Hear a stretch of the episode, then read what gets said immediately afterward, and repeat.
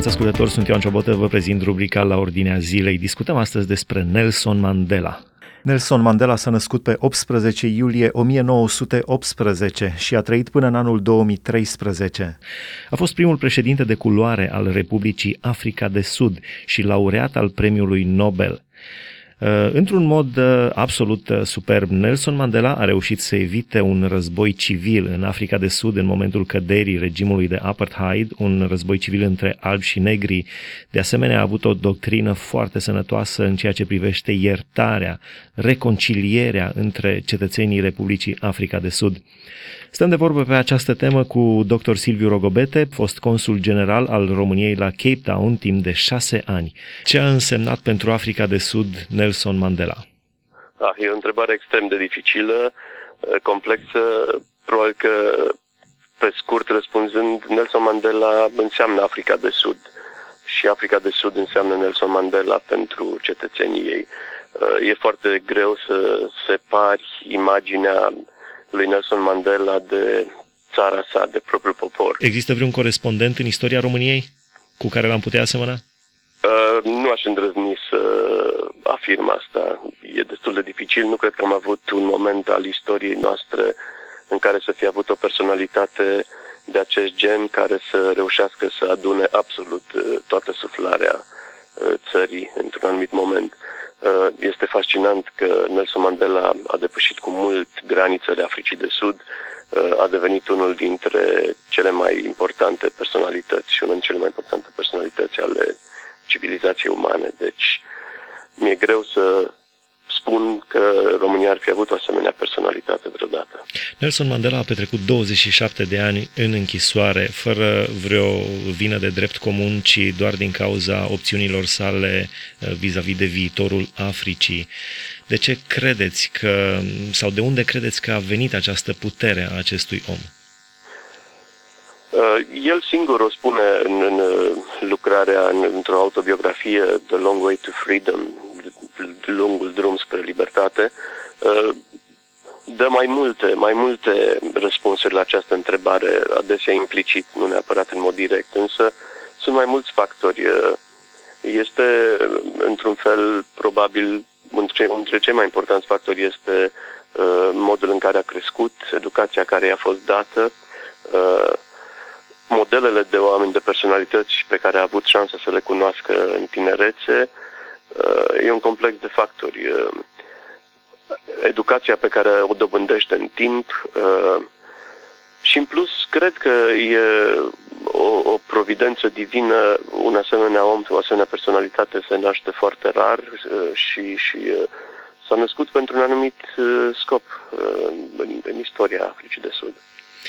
Nelson Mandela a fost uh, președintele Africii de Sud și a dus Africa de Sud pe un drum pe care foarte puțini oameni se așteptau. Cum ați putea descrie acum Africa de Sud? Probabil foarte puțini dintre ascultătorii noștri au călcat vreodată prin Africa de Sud sau au uh, o cât de mică opinie despre ce înseamnă Africa de Sud acum. Africa de Sud este un stat al contrastelor, este o țară Uh, foarte, foarte bine dezvoltată, o țară de primă uh, de prim nivel mondial, putem spune, este din lumea întâia, însă este în același timp uh, în paralel cu această lume întâia găsim elemente de, de lumea a treia, discrepanțele între bogați și săraci sunt foarte mari, dar este o țară foarte, foarte apropiată mental, cultural de, de Europa. Este o țară complexă, probabil unică în lume, pentru că are o populație de culoare albă care își uh, pretinde originile aproape în întregime în Africa de Sud, deși sunt evident foștii colonialiști, uh, uh, populația albă a celor care provin din cultura olandeză și care acum au dezvoltat ceea ce se numește africaner, cultura africaner, Uh, este o populație care se consideră autohtonă împreună cu, cu negrii de acolo. Uh, ori asta dă o particularitate totală a acestui stat uh, și a rezultat de o combinație fascinantă între, între culturile complexe ale Africii împreună, împreună cu cultura și civilizația europeană de acolo. Este este un stat democratic, este un stat foarte bine dezvoltat economic, una din cele mai puternice țări emergente din perspectivă economică, din noua linie a Sudului, Brazilia, India, China, Rusia, inclusiv acolo și Africa de Sud. Este un stat bine dezvoltat, foarte religios. Creștinismul este religia dominantă, însă evident există și grupări destul de mari de, de musulmani și de hinduiși, hinduși. Ce aș mai putea spune e că e o lume fascinantă, multicoloră, este ceea ce chiar Nelson Mandela a numit națiunea curcubeu, este o armonie a culorilor, a variantelor de, de cultură diferite.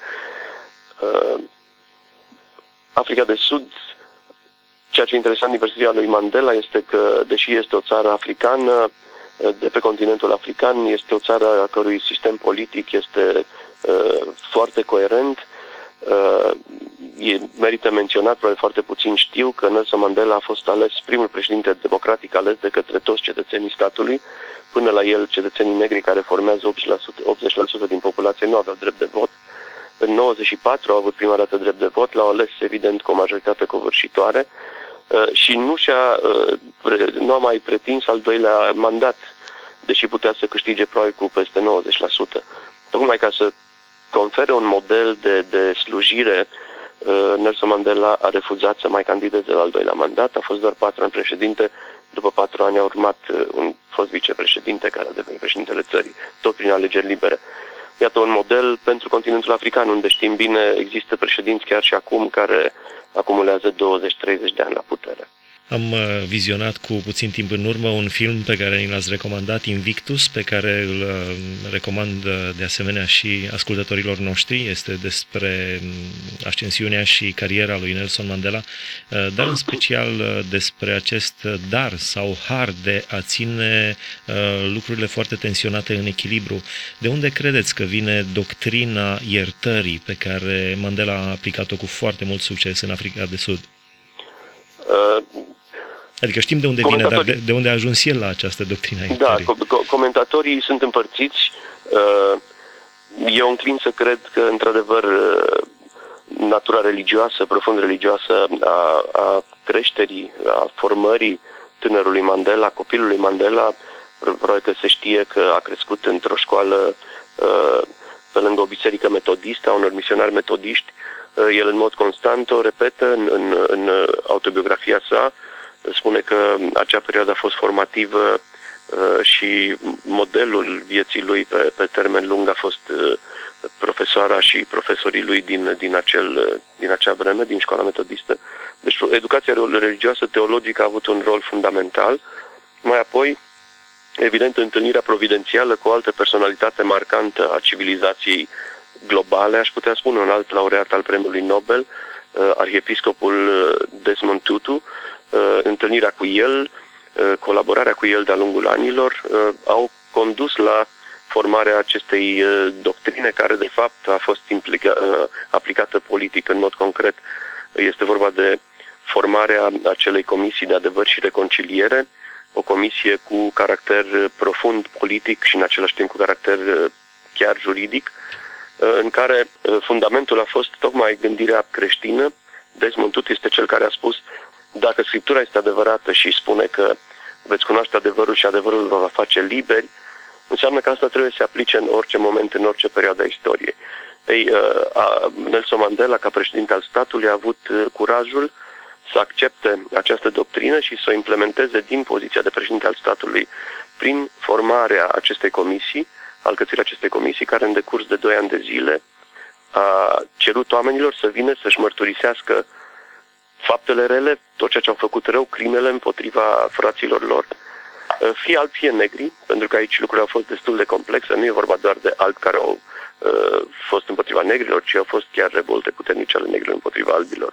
Uh, toți cei care au venit și au mărturisit uh, păcatul, cum ar veni și au, au spus adevărul, uh, au avut șansa iertării.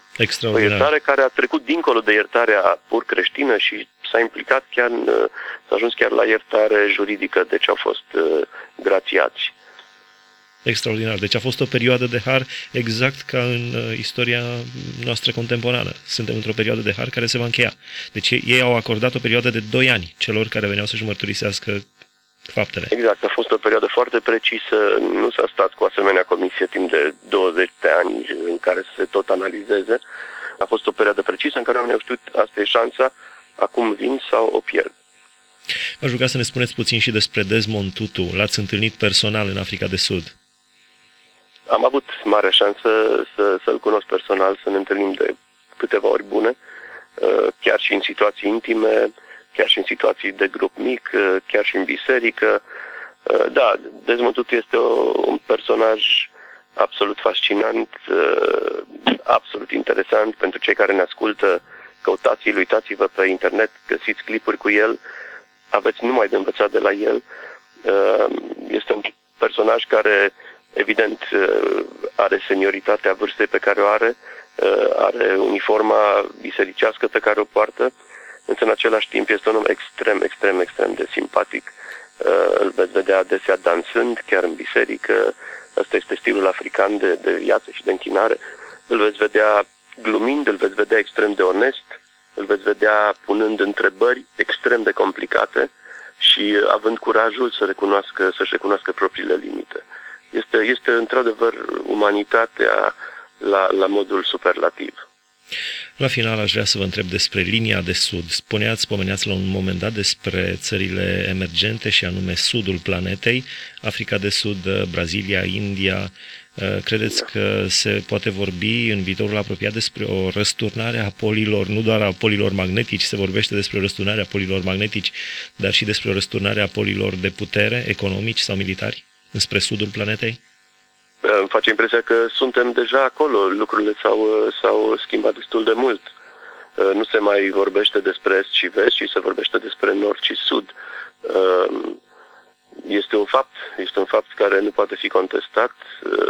Nordul trece prin perioadă de criză, o criză care se prelungește, iată, nu, nu, nu, încă nu-i găsim ieșirea. În schimb, Sudul este într-o perioadă de creștere economică, este o reașezare a lucrurilor, nu neapărat o, o, o chestiune care să ne sperie, pentru că globalizarea era de așteptat să ducă la așa ceva. Uh, probabil că este un lucru care va fi încurajator și uh, va echilibra lucrurile. La finalul discuției noastre, cu ce impresii credeți că ar trebui să rămână ascultătorii după această discuție despre Nelson Mandela?